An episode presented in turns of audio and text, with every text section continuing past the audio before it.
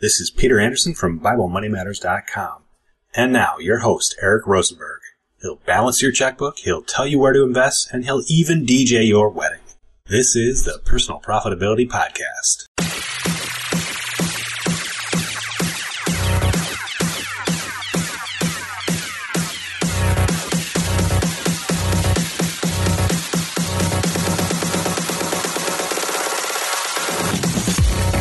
You're listening to the Personal Profitability Podcast, where you'll learn how to earn income, live better, and put your money to work for you.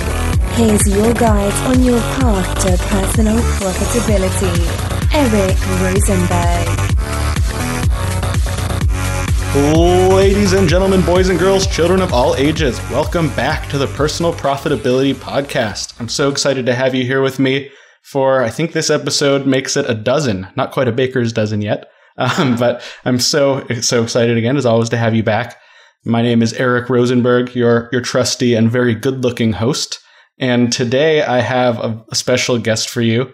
Uh, someone who you, you might guess where I met them, like like some other guests. I, I met him at FinCon, but this guest I met a little differently than the others. We didn't meet at a networking session. We actually met at a bar at about three in the morning uh, one night in New Orleans at the last FinCon. And it was because my wife was up at the bar grabbing us another round of drinks and saw saw this uh, this bald guy with a um, FinCon badge on. It's like, oh, you look like you're at the same conference I'm at, and and we've been uh, we've been buddies since. So I'm very excited to introduce Lee Huffman, who is here with me with us. So say say hello. Hi, Eric. It's great to be here, and it's great to be here with all your listeners. Uh, so, a little background on Lee before we dive in. He is a banker by trade. That is his full time day job. He lives in the Southern California area. He's um he's he's an executive at the bank he works at. It's a regional bank, and he I, he got into the FinCon world because he has a site called Bald Finances. You might guess the name comes a little bit from his hairstyle. he has other sites as well, um, baldthoughts.com and, um, and and several others that we'll talk about as we go. But before we get started, as always, personal finance should be fun. So we're going to have a beer. If you are not in the car and not at a job that would prevent that, um, please, this is your moment to hit pause, head to the fridge, grab a beer. If you're gluten free, you could grab a wine. Um, I guess you'd have a scotch too. Those are pretty good. I don't judge. So um, here's your, your pause moment. Okay, welcome back. I hope you got something good and cold. Um, I here have a Hopworks IPA. I actually live just a few blocks from the Hopworks Brewery here in Portland. It's an all organic brewery. We call it Hub. It's a uh, it's a good place to ride your bike and grab a beer. What do you have on your end, Lee? I'm actually drinking a Heineken. Uh, when growing up, I really didn't like that taste too much, but after going to, to Germany and and um, picking up an S550 and driving around Europe, we actually stopped off at the Heineken factory and and I have a new uh, affection for for Heineken after seeing how they're made. I've actually been uh, a few years ago. I, my one of my first travel hacks ever. I flew out on a trip to London, Paris, and Amsterdam. And in nice. Amsterdam, I went to the old Heineken factory tour in, in, the city center, and it was a really great time. I really enjoyed it. Yeah, they they put a they put a lot of effort into that that tour, and it, it it's really awesome to, to go visit yourself. And my favorite part, listeners, if you ever get there, there's a ride that you can do in the tour where you are the ingredients being made into a beer. And it's a fully interactive experience as much as they can do without boiling you. So it's uh, it's really neat. And uh, I, I, always think of when I think of Heineken, I think of like Las Vegas nightclubs and European nightclubs because whenever I go out to a nightclub with European music, I wear European clothes and feel like I should drink European drinks. So that's that's what I always get when I'm at a at a boom, boom, boom, boom kind of nightclub. I'm, I'm a Heineken guy, so good choice. anyway, so so we're gonna we're gonna dive into the meat now. So Lee is one of the foremost experts on travel hacking that I know, and as as you guys who've listened before know, I've done a very in-depth post on travel hacking. So we're gonna end up there and talk a little bit about travel hacking. But to start, Lee, can you share a bit about your career background, how you ended up in banking, and how you got to where you are today. Sure. Even though I work for a bank, I mean, I've never really considered myself a quote unquote banker. I'm more of a, to me, I'm more of like a business person that's always looking to find better ways of doing whatever's being done and trying to find ways to drop drop income down to the bottom line, whether it's saving money or increasing revenue. So I think it kind of fits in the overall perspective what, what we're doing here on the websites, as well as what I'm doing with my career. I actually started working for my dad's law firm when I was 14 years old doing doing accounting.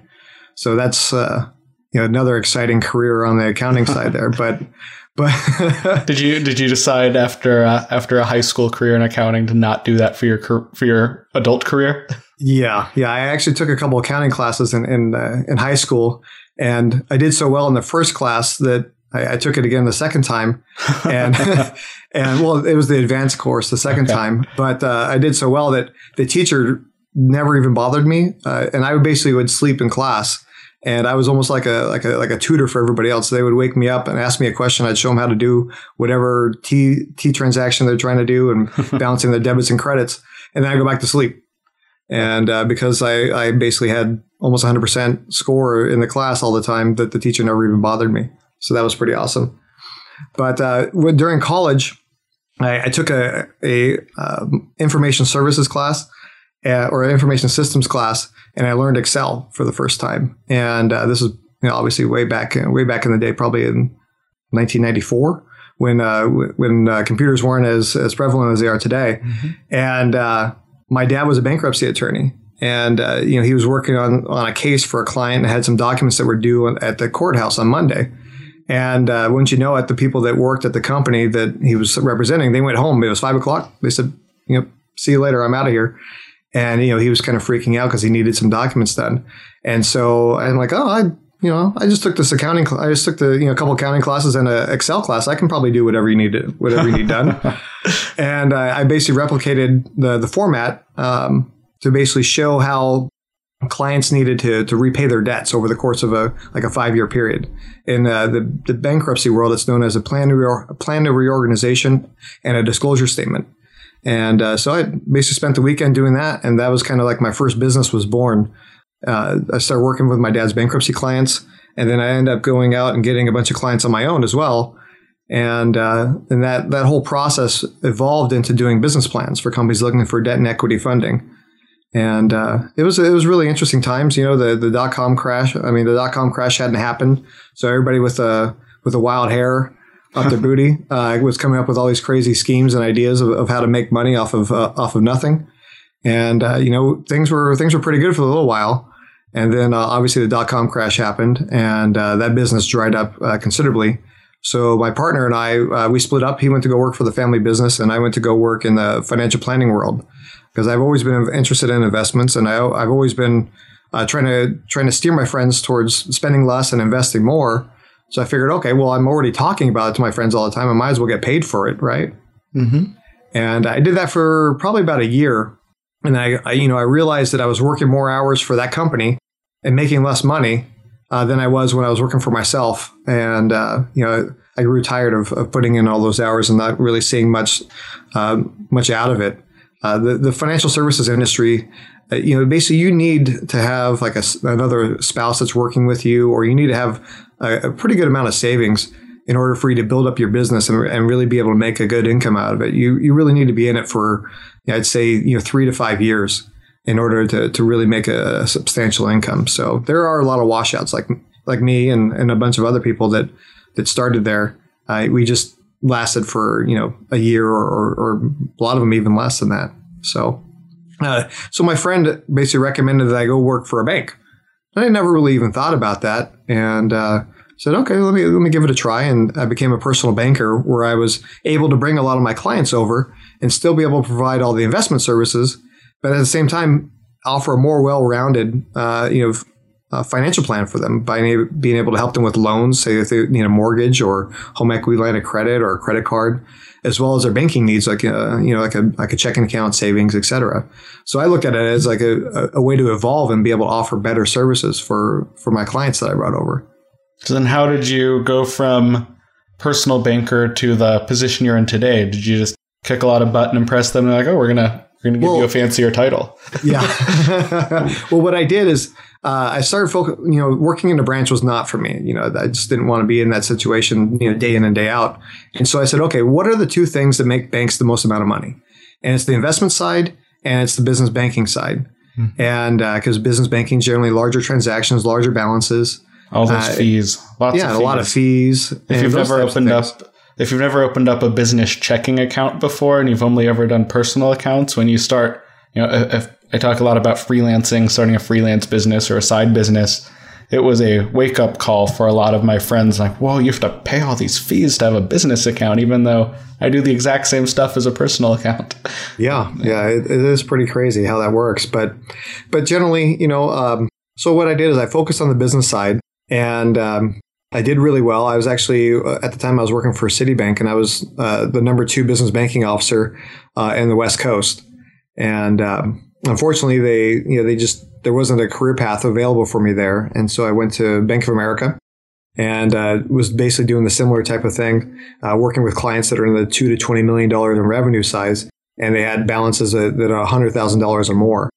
And um, I think it just really at that point I, I, was kind of burnt out on the sales side, and so I wasn't putting all my effort in, and uh, and just some other things that, that happened there. You know, I, I had a, I had an assistant and they it's kind of like a revolving door with the number of people that were kind of helping me out, and things just didn't work out. And I, I was only there for a bit, little bit over a year, and at that time the economy was improving, and I really wanted to get more on the on the strategic side of banking. And so, um, you know, I, I, was fielding calls all the time because I, you know, whenever you're on the sales side, uh, recruiters call you constantly because they're always looking for for good salespeople. And I, you know, every time I get a phone call, oh man, another bank. I really don't. That's not what I want. That's not what I want. And I almost didn't return the phone call to the company I'm working for today.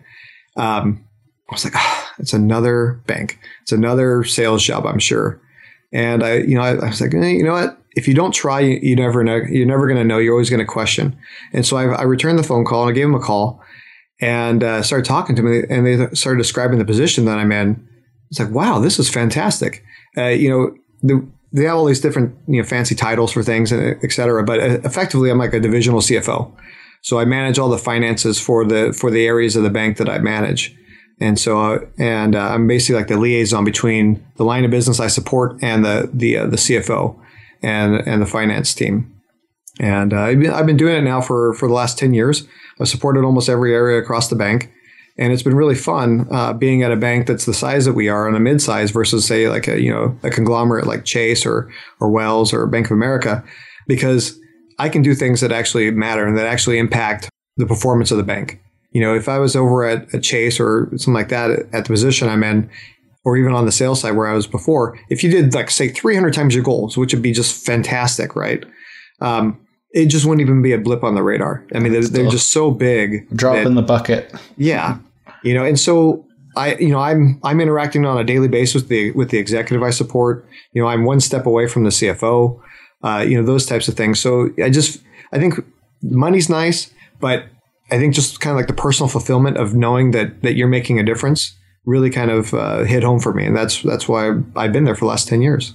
Oh, that's great. You I, uh, I I can definitely feel that you like to make a difference with your job. I've had actually my first job at a school was at a bank and um, it lasted only about six months. I was on the the retail branch side, and that was um, it was definitely not for me. It was it was more the hours. It was it was the culture. It wasn't the bank. I actually really enjoyed the the banking part, working with clients, helping them with all their needs. That was my favorite part of it, which is what led to me starting my my first finance blog. Was, was that experience? So the personal nice. finance part I loved, but the seven to seven was not fun. Oh wow! I mean, you got lucky with the seven to seven. I um, I would have actually enjoyed those hours because I think you know I I just needed more hours to be able to get everything done uh, when I first started in banking. Uh, you know, the work the bank I was working at, CalFed, which has now been bought uh, by Citibank a long time ago. Um, when I was started there, I needed more hours to call a lot of my clients to be able to, to do a lot of things to be able to help transition them over to the to the bank, and um, you know, they made a big deal. Okay, we're going to do a calling night this one, you know, on Tuesday. So okay, great. Um, you know, let's let's do it. And it was five forty-five. They're like, okay, um, everybody wrap it up. You know, the bank closed at five, and so we spent about forty-five minutes phone calling. I'm like, what do you mean? Uh, you know, I'm, I was used to calling until like nine o'clock at night when I was working for the financial planning company. And they're like, nope, sorry, we only have a limited, limited amount of uh, overtime, and uh, you know, 45 minutes. That's about all we can offer you. Oh, yeah. okay. And so I, I went out into the um, went out to the parking lot to my car, And between working for the financial planning company and working for myself all those years and working for my dad, I'd never had normal hours. I never had a 40 hour work week. And so I literally sat in the car and I didn't know what to do. I, I was sitting there. Did you I'm go like, home? I, I didn't know where to go. I, I, I was sitting there. I'm like, okay, um, I have options. I have things I could do. I, I just, I just don't know what to do. It was still happy hour at 545. Yeah. Yeah. You had 15 But- more minutes to get a half price beer. exactly. But I know it, it, was just an odd, odd experience. And for, for people like us that are used to working a lot of hours, whether it's for yourself or, or for, for the man, you know, when you're let out of the office at, at five o'clock and, and you're just kind of not knowing what to do, it, it's, it's an odd experience. And I, I eventually figured out things to do, obviously, but it was, it was a tough transition for me at first. Yeah, I could see that going. You know, it's a big transition, I think, going either way from being self employed to having an employer. I'd say that's probably a bigger culture shock. But Sure. the other way too, if you've had a if you've had the regular hours and then all of a sudden you're out on your own doing something, it's it, either way you have to totally revamp your whole work lifestyle and how you do things. It's a major shock. So uh, Yeah. but it sounds like you landed on your feet and you you've done really well. So that's that's awesome. Yeah, thank you, thank you. Now I actually have a problem problem where I have too many things to, to do and I, not enough hours in the day. So I only sleep probably about five to six hours a night. I wish I could get by on that. I have to, and I actually have a pregnant wife right now, so she she's more tired than usual. But Mhm. we uh, we were generally an eight to nine hour a night sleep household, and Oh, God. Uh, it's I, I need that to function at at full steam. I, I need my eight hours. If I sleep less than seven multiple nights in a row, I start to uh, fade out. By the end Oh. of every FinCon, I'm I'm running ragged, and I usually come home sick. it's it's a bummer. Actually, every, every big trip I've taken to Europe, I've come home with a nasty cold. It's uh, Oh, yeah. it's no fun. Well, first of all, uh, congratulations to you and your wife. Uh, we just Thank had a baby ourselves, and and you know I know what you're going what you're going to be going through. I, I uh, don't know yet. I'm going to find out in uh, about six months. Well, the good the good thing for for your wife's energy level, the, the first trimester is like obviously you got all the baby making going on down in her down in her tummy, and uh, you know it, it really does sap the energy for the first say like probably half the pregnancy, and then things start to ease down, uh, and uh, then the last couple months before the due date, um, the nesting phase will set in. And she's going to have so much energy because she's going to be a, motivated mommy to make sure that the bedroom is all set up for the baby and like everything's all set and done. So that way she doesn't have to worry about anything when she comes, comes home from the hospital. So, so prepare yourself. You're, it's, it's going to be a 180 degree difference from where she is today. Well, right now the baby room is set up as a photography and video studio that I'm using for recording things for the website. So that's I'm about to lose my my awesome space to to the Yeah. baby, but I think that's a worthwhile trade. Yeah, that's a good trade. So, so just a couple minutes ago, you were mentioning how you have all of this, uh, all these other projects to work on when you get home from work, and it's impeding on your sleep schedule. How did you get started with your own projects on top of your day job? Well, I think the main thing is I've always tried to say, you know, I want I want multiple streams of income. I want to figure out ways so I can try to retire early. And so um, when I sold my house back in 2006 uh, to buy be able to buy a house for my parents um, where they can kind of semi-retire, living in California, house prices were, were were really inflated, and we were lucky actually to to sell the property when we did. And it wasn't because I knew that house prices were going to fall. It was really more of my dad's health was starting to deteriorate. And so I said, hey, you know, let's let's uh, let's sell the house and move you to North Carolina where my brother lives. And um, so we were able to sell it at a really good time. Bought a house for them, and then at the same time, uh, you know, I was looking around, and one of the houses that we contemplated buying for them um, actually was a was a rental and already had a tenant in it. And so, you know, when I was buying the, their house, I said, well, you know what? I wonder if I can make it work where I could actually get that house also and uh, and then that was my first uh, that was my first rental house um, back in uh, back in April of 2006, and so so I bought that house. Uh, I had my parents' house. Um, my dad actually passed away a little bit over three years ago, and uh, and then so like the next phase of that property kind of went in place where we turned that property into a into another rental, and um, So how So- many how many rentals have you?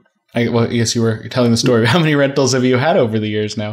Uh, it ju- just those two at that time, and then I bought another one a little bit over a year ago, And um, you know how it is today. You, you don't have to. You don't really need a realtor in many times when you're buying a property because you do all the research yourself on online, whether it's you know Zillow or you know a Redfin or any of those types of uh, types of websites or, or apps on your phone. And um, I was searching, and, and somebody gave me a phone call, and they they basically said, "Hey, you know, um, I can help you sh- show houses," and and I was like, "Okay, whatever." Um, so I signed up with her and, and, and bought my, my third rental because I had saved up enough money for a traditional, you know, 20, 30% down payment on a, on a, on a rental. Um, you know, when you buy a rental, it's not like buying a house just for yourself. Mm-hmm. Uh, you know, when you buy a house for yourself, you have FHA loans, you have all these like low down payment programs, or even at the most, like they require you to put a 20% down payment, right? Mm-hmm. If you want to get rid of the, the, the, the mortgage insurance premiums. But when you're buying a rental property, in most cases, they want you to have 30% equity. And so I saved up enough money, bought that house, and uh, I really liked the presentation that the the selling agent was doing. You know, he he presented the house really well, both online and on paper and, and things like that. And the house was really fixed up really nice. And so I started talking to him, and uh, my partner um, that went with me uh, to the Heineken factory, uh, he'd been badgering me for a little while to say, hey, you know, let's let's let's do some business together. Let's figure things out. And so I said, okay.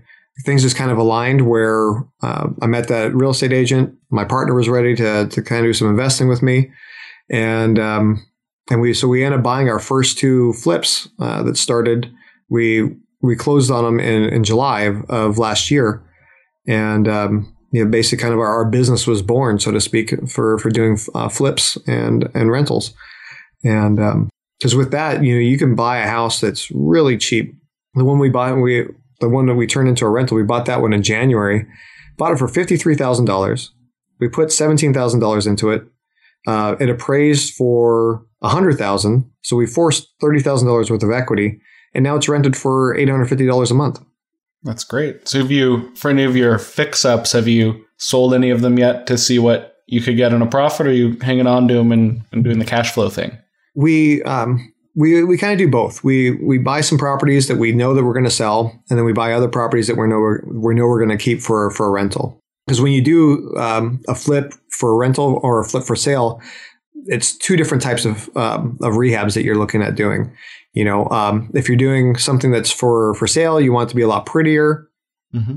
and things like that. If you're doing it for to keep it as a rental, you're not going to be as quite as flashy, and you're more focused on sturdiness. You want to make sure that it's going to last uh, several tenants or several years, so that way you're not having to constantly um, do more uh, repairs whenever somebody moves out, or every couple of years that things things just wear out after a little bit of wear and tear.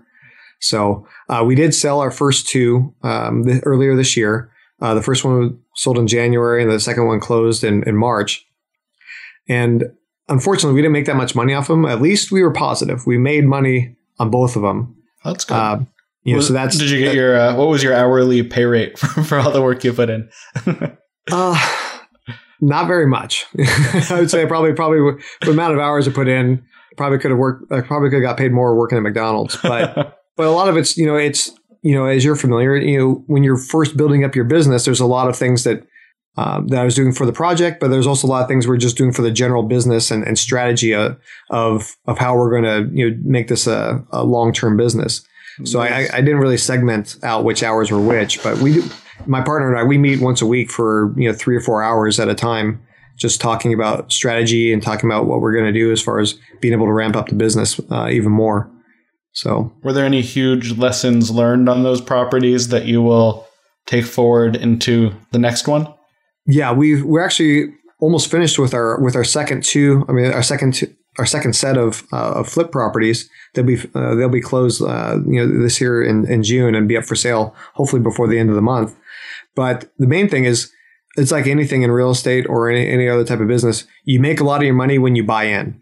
Um, you know, and we just we just didn't have enough experience at the time to really know what was the what was the right price to buy those two properties and uh, you know you have to you have to be diligent and you have to like take the emotion out of it and if you the numbers don't work even no matter how much you may love that house if the numbers don't work they don't work this is business this isn't this isn't romance and um, you know looking back on it we may or may not have actually done you know one or both of those properties if we had known um, you know if we used the, the same philosophy we use today that we used back then. That's, that's good to know. So when you, for your next two, are you thinking, how are things looking? You think you're going to be like those guys on TV making 70,000 a house? And, or do you think, how, how, what's your gut telling you? We have a, we have a lower threshold, partly because you know we're not buying houses that are you know two, three, four hundred thousand dollars. You know, mm-hmm. uh, the the houses that we buy are generally in like the forty to sixty thousand dollar range. Where do you and have a what was that? Where do you find a forty to sixty thousand dollar house? Uh, North Carolina. North Carolina. That yeah. I would say I know you live in Southern California, so I say I don't I don't know of anything in, in your part of the country that you can find for forty thousand dollars. No, you wouldn't be able to buy a, room in somebody's house for forty thousand dollars out here in, so in Orange might, County. You might get a, a shed in a backyard. Yeah. for forty thousand a year in rent. exactly. so, but uh, yeah, so we you know we we're we're doing well on those. Uh, you know, we're we have another. We actually have three properties that we're doing right now. There's two of them that we're doing for flips. Um, that we, again we bought them you know in the forty to sixty thousand dollar range, and they're gonna they're gonna sell for anywhere from between like a hundred to hundred and thirty thousand. Yeah, that's a good return on investment. You know, uh, you have, I mean, you have your rehab costs in there mm-hmm. and stuff like that. So, I mean, our target is in like the fifteen to twenty thousand dollar range. And uh, you know, as far as the amount of capital we have to put in, it, it's actually a, a, a, pretty good rate of return. That's so great. when you factor in the financing from a bank and, and and those types of things. So, is your business partner out there in North Carolina managing the day to day? No, he's actually here in Southern California too. But uh, I have my brother lives out there, and so if I ever need somebody to to, to go drop in on a property, he, he's more than willing to do that for me.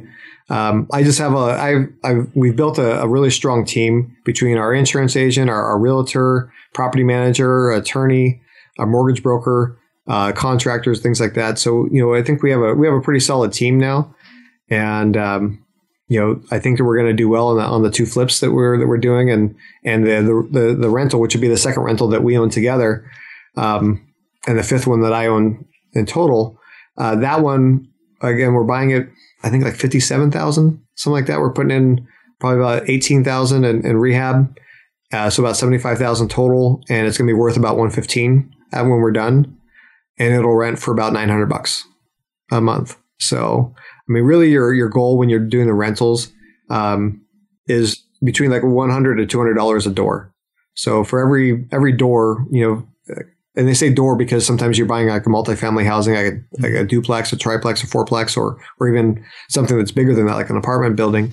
You want to there's a certain per door number that you really want to want to achieve, and and in the market we're in, you know, 100 to 200 dollars a door is is pretty favorable.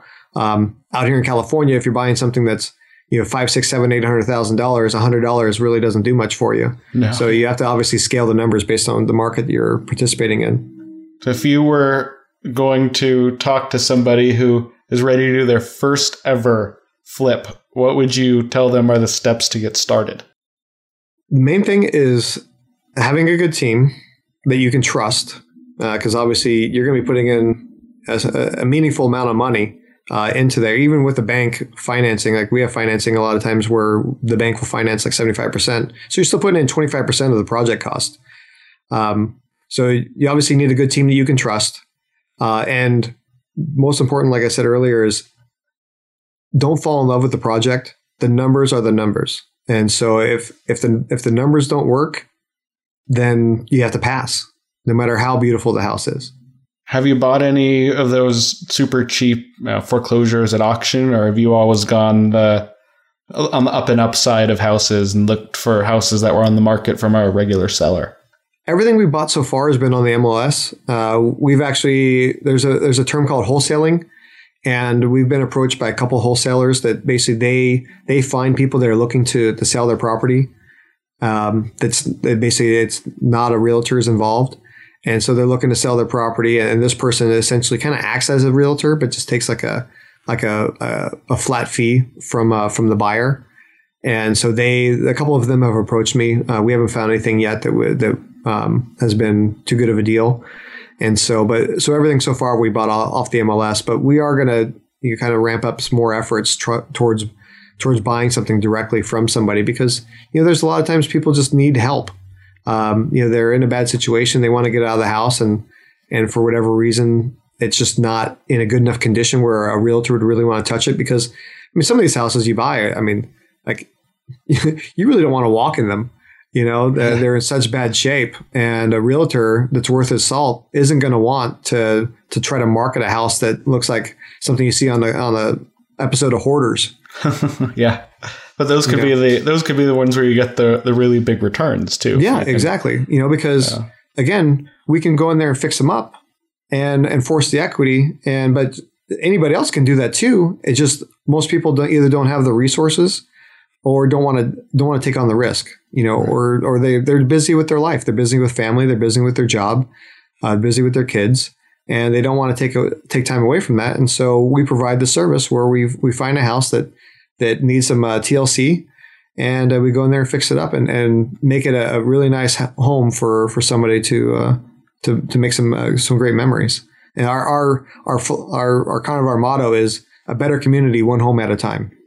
Oh, that's great. That's that's actually that's a really nice way to think about it. Not not taking not thinking about it as let's see how many dollars I can grab, but at helping the community and making a few bucks as you do it. That's uh Exactly. that's that's an awesome uh, awesome philosophy. I like that.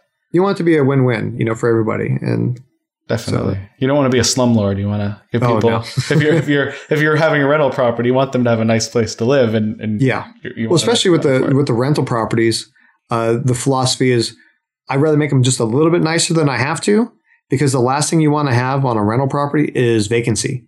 right That's- because that's when you- If there's if there's a vacancy, you have all the expenses and none of the income. Right.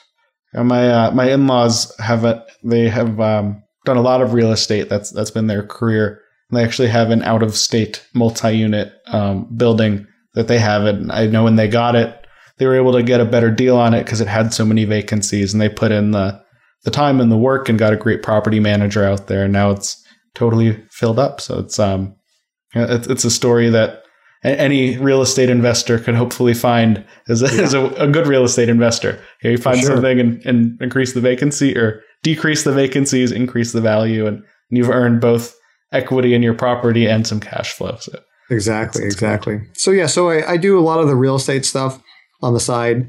Um, you know, that obviously that takes up quite a bit of time. Um, like I said earlier, I, I had a baby girl that was born in, in March, and so she's uh, 11 weeks old now, and I have a four year old son, and um, so it's great being able to spend time with them.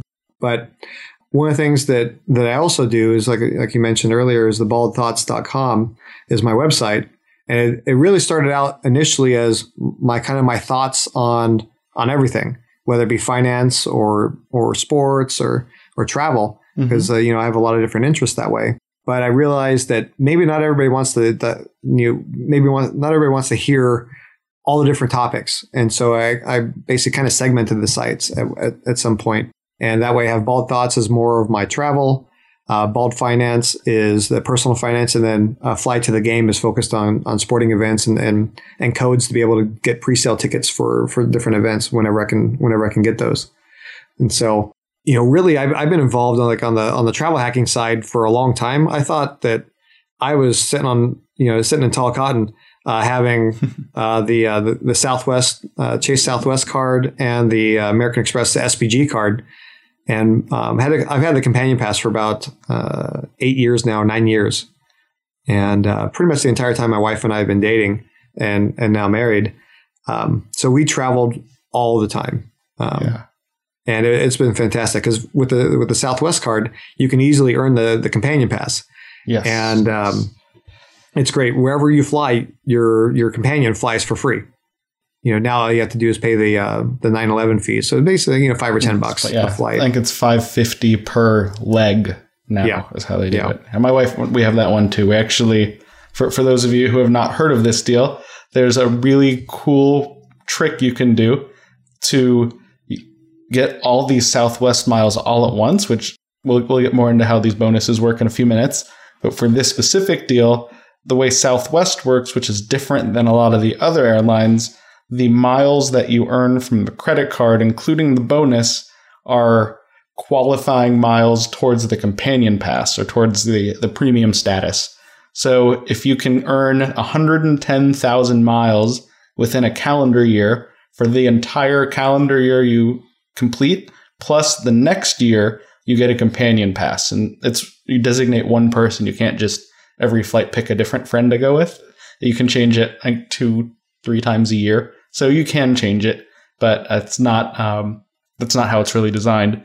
But there are two credit cards you can get at the same time, both the personal and the business Southwest card, and each come with a fifty thousand mile bonus if you spend $2,000 within, I think, the first three months. So, right there, if you spend $4,000 within three months, you have 104,000 miles.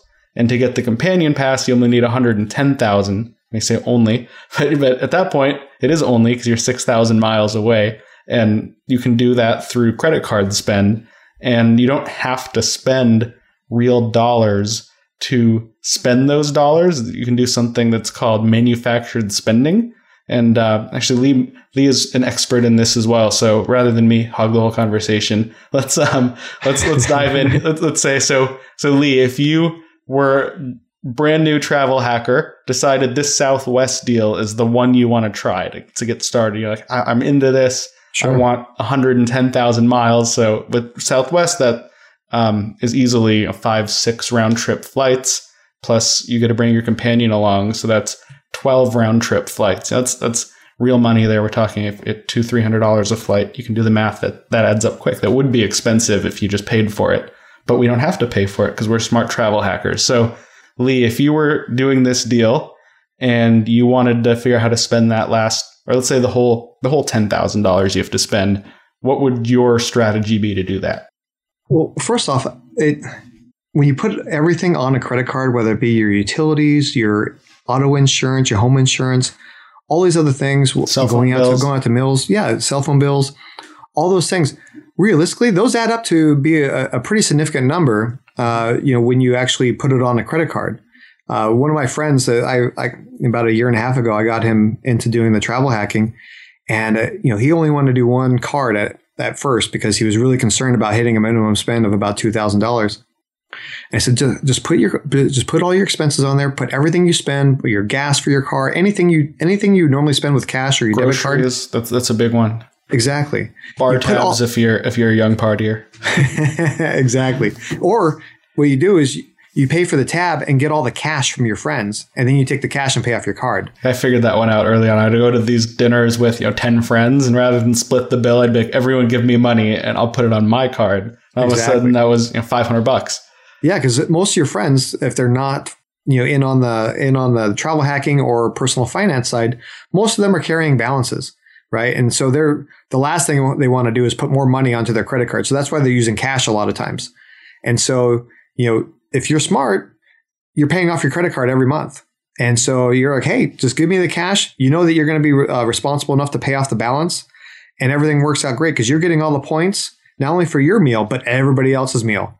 And so it works out pretty fantastic. But realistically, like, uh, like my friend, you know, he, you know, he was really concerned about being able to hit that minimum spend. And after about a month, he's like, oh my God, I've almost I will, I'm almost hit the entire minimum spend and I still have two more months to go. I said, see, that's why I was telling you. Maybe you need to do two cards uh, or even three.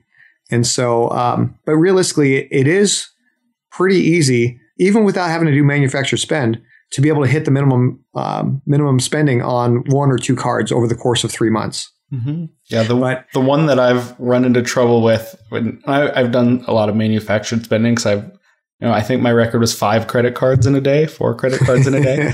uh, but I, um, one card I got was the American Airlines executive card. They have oh, yeah. a one point a hundred thousand mile bonus. But if I remember, I think it was ten thousand dollars in three months you had to spend. Yeah. And I got one card for myself and one for my wife. So all of a sudden we had to spend twenty thousand dollars in three months. That one was a little bit trickier. we had yeah. to put some some legwork in on that. Yeah, exactly. And when you do multiple cards like that, or you do these cards with these really high uh, minimum spend limits, at that point, then the manufacturer spending really uh, is very be- uh, beneficial for you. And so, uh, like Eric was talking about, what you do is you you go to like say your um, your ga- like gas stations. Uh, sometimes we'll have them, uh, grocery stores, things like that, or even the mall. You know, um, like uh, there's a mall near me, the the Brea Mall, that where they they have the the gift cards for sale as well. And you go up there with your credit card, Uh, you buy the gift cards. Um, unfortunately, uh, they've been raising the fees because I think that they've been having too many travel hackers buy the gift cards. so it, it, used to be three ninety five, and now it's uh, five ninety five. So it you are so you are spending about a, a little bit over one percent, uh, you know, of the of the cost of the of the card. But you know, if you're if you're doing it towards a a, big bonus like that, it, it's definitely worthwhile. So um, so you're spending a little bit of money on, on the on the transaction fees, and then what you do is you take your your, your gift cards, and uh, there's a product that's free. It's called the American Express Bluebird account, and you can take um, you can take your your gift cards that you buy uh, that are like the Visa gift cards from a certain company. You take them and you go to Walmart and you basically you can load uh, the gift cards um, onto your uh, American Express Bluebird card at the uh, at the financial counter, and you can do that. I, I think it's now only thousand dollars a day. Sometimes you can do up to like twenty five hundred uh, in a day. Actually, just but, a little tidbit for people who don't have, or if you have a Walmart near you or a neighborhood market, it's another Walmart store. Um, you can they often have that financial counter that Lee was just mentioning. If they don't, because not all stores do, some have a finance kiosk that is the easiest place to do the unload onto the Bluebird card because it has all the same functions and features, but you don't have to explain to someone what you're doing. Which uh, a lot of people are like, what do you mean you want to put two hundred dollars onto this card five times? Um, you know that some yeah. of that stuff seems kind of funky, so you can do it yourself. If they don't have that, which I've run into, any cashier at a Walmart can do it. Um, they won't all know how, but sometimes you uh, you know, they, they, they all have the ability at every Walmart register. Exactly. But the, the most important thing is don't tell them that you're using a gift card. Tell them it's a debit card because the, those gift cards that you buy are effectively a debit card. Mm-hmm. And if you tell them it's a gift card, sometimes, you know, the kind of the, you know, the alarms go off in, in their head and going, Hey, wait a minute. Maybe this guy's trying to do something weird. And by, by law, all Visa and MasterCard gift cards that they, they can't just be a store card. You can't you get like an American Eagle card and do this because um, you can only spend it there. But the Mastercard and Visa debit card gift cards by law have to be pin numberable. That's not a word. I made it up. you have they have to be pin eligible. So you yeah. could potentially you know go to an ATM and type your pin number, get some cash out. Though there's usually fees and sometimes there's locks on that but because of how the debit card system works, you um, you can use the PIN number just like you would in an ATM to, or or when you use your debit card to buy gas or groceries, whatever you choose to buy. Which now you just heard you don't do that. Use the credit card to get the miles, as long as you won't carry a balance and you're responsible, because that totally washes out the value of the free miles if you're spending you know fifty dollars a month on interest. But um, you can take those, you, you, use that debit card PIN number. So, you, so just like Lee said, you tell them it's a debit card, you swipe it, but you do it in incremental dollars, knowing the balance on the card. So you don't, you obviously you can't overdraft a card; it would just decline it. Uh, exactly, and sometimes, like you said, sometimes not everybody has a Walmart nearby. There are certain places like a grocery store or like the small mom and pop uh, liquor stores. They will actually use the the the gift cards and you can buy money orders with them. I've done that. Um, yeah. My la- my most recent travel ha- manufactured spend. We did that, and our local chain grocery store let us do that, and it was no problem. They were very nice about it, and doing it with the um, doing doing it there. The money order cost I think was a dollar per five hundred dollars. Mm-hmm. So uh, we had to do a couple of them. It cost two three bucks to unload them all, and um, we were good to go. Exactly. So, so, I mean, I, I, I do when I when I do the manufacturer spend because the Bluebird card will only allow you to do a maximum of five thousand uh, dollars per card. So per when month. I do my when, yeah per month, sorry, and whenever you whenever I do my runs, I show up with three thousand dollars worth of gift cards. I have a thousand for my wife, a thousand for my card, and then a thousand for a money order. So I just I hit up all three uh, every time I go. So that way it makes it a little bit more worth my time than just showing up for for one thousand dollars. So can you can you open uh, a card under your son's and daughter's name? Not not credit card because I've heard of people doing that as fraudul- fraudulently. Yeah, you no. can open Bluebird cards for them. no, the Bluebird card uh, you have to be eighteen. Okay, I believe uh, to do that. But you can, you know, your aunts, your uncles, your your mother-in-law, you know, your parents, any of those types of things. Um, They're obviously easy to do. Um, obviously, since you're putting your money on that card, don't give them access to it Right. Yeah. because obviously some people like to spend your money, and you don't want that to happen. But um, you know, if they're getting some of the benefits of maybe you're planning a trip and you're going to use your miles to, to take you and the family, and like you know, I've taken my mother-in-law on some trips. Um, if if they're going to receive some of the benefits, you know, hey, this is their contribution to helping you uh, be able to get enough miles and points to be able to book that really nice trip. Uh, my friend who first taught me about travel hacking and how it all works, he uh, there used to be a trick that uh, Amazon shut it down. That you could use Amazon payments to send one thousand dollars between two people each way using a credit card for free each month. And he had an Amazon account under his name, his wife's name, his kids' names, his both of his parents' names. I think his sister's name and some of her his wife's family. He had like eight, nine, ten accounts.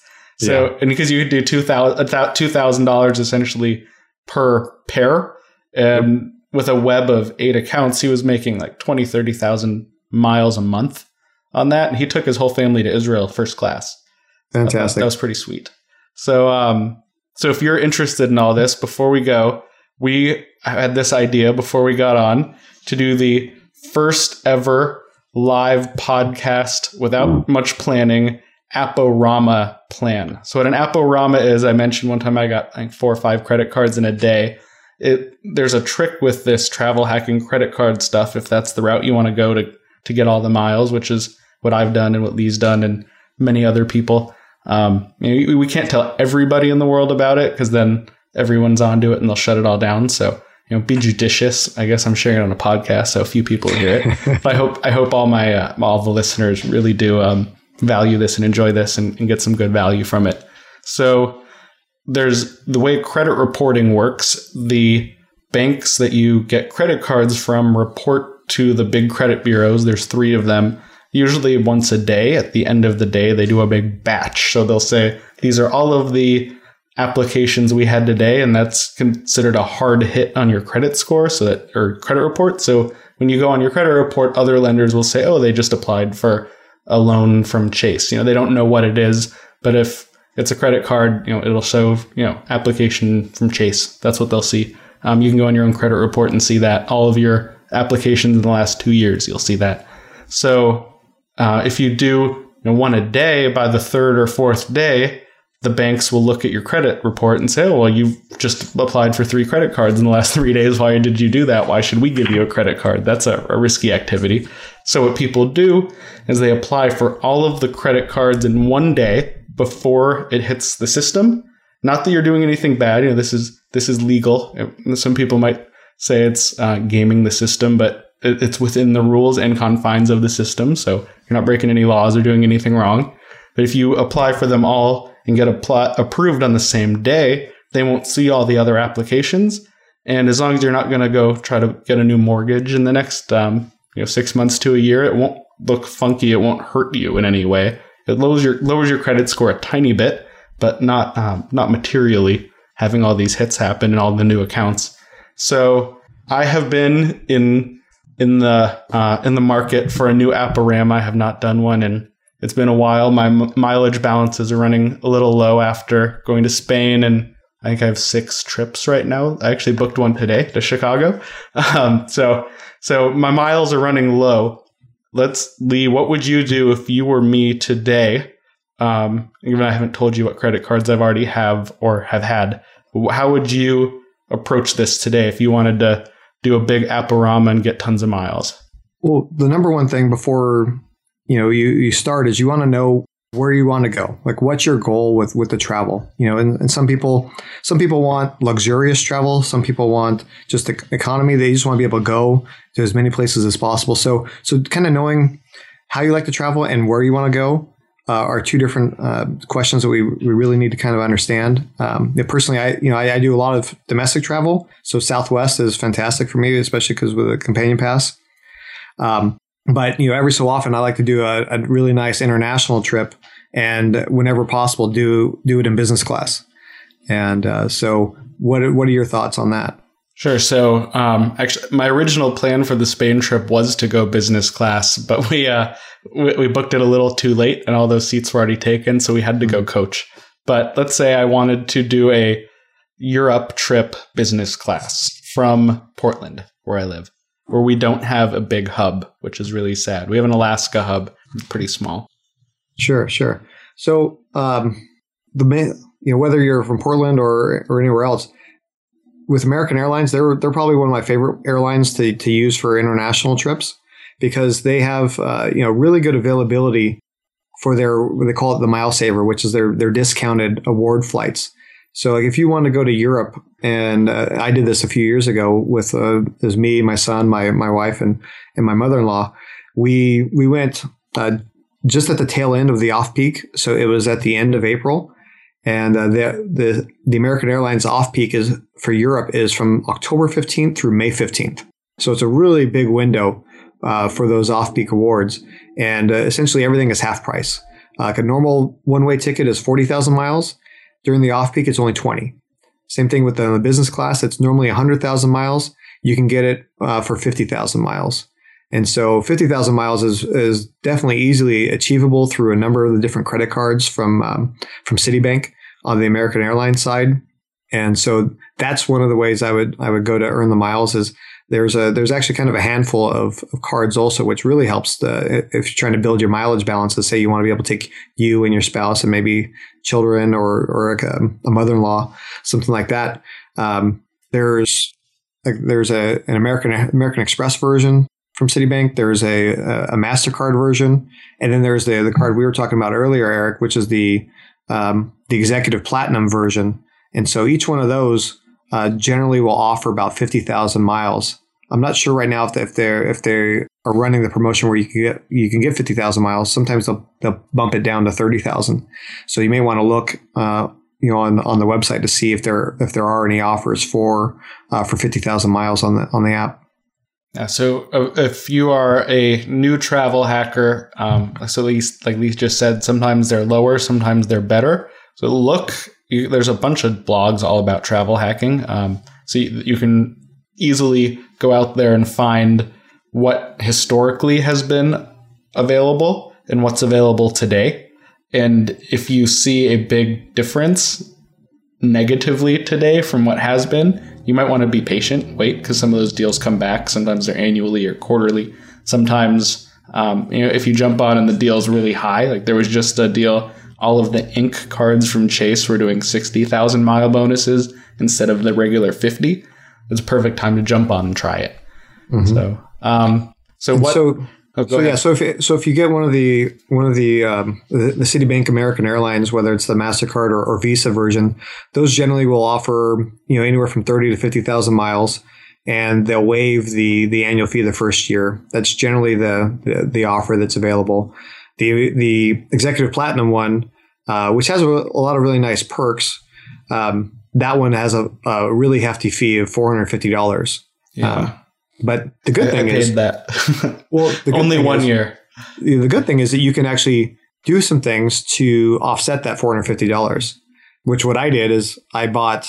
Uh, I went on. I went online or even called, and I bought gift cards in the fifty dollar increments from American Airlines and then I call up and use that as like you know a quote unquote bag fee or you don't a lot of times you don't have to tell me just call them up and say hey you know I have a fee on my on my account from American Airlines would you mind waiving it and because with that executive platinum card you can actually get uh, $250 per calendar year waived yeah and state they call them statement credits yes so um, so that's a way to offset that $450 uh, on that card Great. Yeah. So yeah. So there. So there you guys have. Uh, that, that's one strategy. All those American cards. That's awesome. We're, we're running low on time. So before we go, one last question: If you had to only have one travel hacking credit card, you had to get rid of all of your others, and you could only have one to keep forever, what would it be?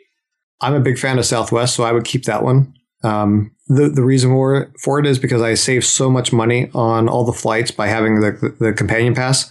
Like for example, uh, at the end of this month, we're going to Puerto Rico uh, for a week. Uh, my wife is going to fly for free. Uh, we're going to Isla Mujeres, like uh, in Cancun, in um, a Labor Day weekend. So my wife will be able to fly for free. uh, later that month, I'm going to switch, and actually, my my partner is going to be my companion, and we're going to fly to Boston on our way to uh, to Dublin and London. So that flight will be for free, and then um, I don't know, we're, we're probably going to go to Aruba or or any of the other kind of new international destinations that the Southwest is offering. So uh, after they bought AirTran, uh, their international uh, offerings um, went from non-existent to now you have probably 10 to 12 different places. Yeah, you're in Mexico, the Caribbean, and expanding. It's, it's yeah, great. Exactly. So that, that that's the card I would keep. And that's the card I've actually had for probably 12 years. Wow. Um, there's a lot of other value with a lot of other ones. Um, but that's the one that's near and dear to my heart. And my, my favorite, which was I think my second card I got for the purpose of miles is the uh, Sapphire Preferred from Chase. That one you get um, double miles at restaurants, double miles on you know, bars included in restaurants, which at the time I got this card was was a lot of miles. um, my, my, bar spend has gone way down, uh, but but there was a point it was it was it was a, a lot of miles. Um, there, there's a lot of bonus opportunities there, and um, there's transfer partners, so it's cool with that if you get you know, 100,000 miles there, you can transfer instantly to Southwest, which I, I do sometimes. United, um, there's a whole list of airlines and hotels that you can use those miles for. So for, for me, that one's been kind of my my favorite and longest uh, I've had. Nice, it's, nice. worked great for me. So so um so thank you so much for being on. This has been totally interesting. I've, I've loved hearing all the real estate stuff. Uh, if people want to know more about you, they want to connect with you, they want to find you, where should they go? I'm uh, I'm all over social media. You know, I have the, the Facebook account, the Twitter account, the Instagram, etc. Uh, under baldthoughts.com. Baldthoughts.com uh, is the website, and Bald Thoughts is the the handle on Facebook and, and Twitter and Instagram. And uh, for anybody that, that you know kind of has some questions as far as what cards to get or, or how to get places, things like that. I do offer a, a, free consultation for for people as far as helping them try to figure out which card uh, to get that's going to help them uh, achieve their, their travel goals. So so there's a link on my website uh, for that if, if, somebody wants to, to reach out to me there. Great. So so if you if you missed that site when we mentioned earlier, that's baldthoughts.com. And uh, and Lee Huffman has been been our guest. He has done he's been totally interesting and fascinating. We could go talk for hours and hours, but it's uh, it's getting late, and um, we we have to call it a night. So so thank you again so much. This has been fun. Here, here's a, a virtual cheers through through the internet webs of uh, of us clinking our beers. Um, thank you for for speaking with everyone. Thank you, listeners, for making it this far. And uh, if you have any questions for Lee, um, if, if you can't find that link or you're having trouble with the spellings, I will link to him from the show notes for this episode, so you'll be able to find him that way. And until we speak next time, stay profitable.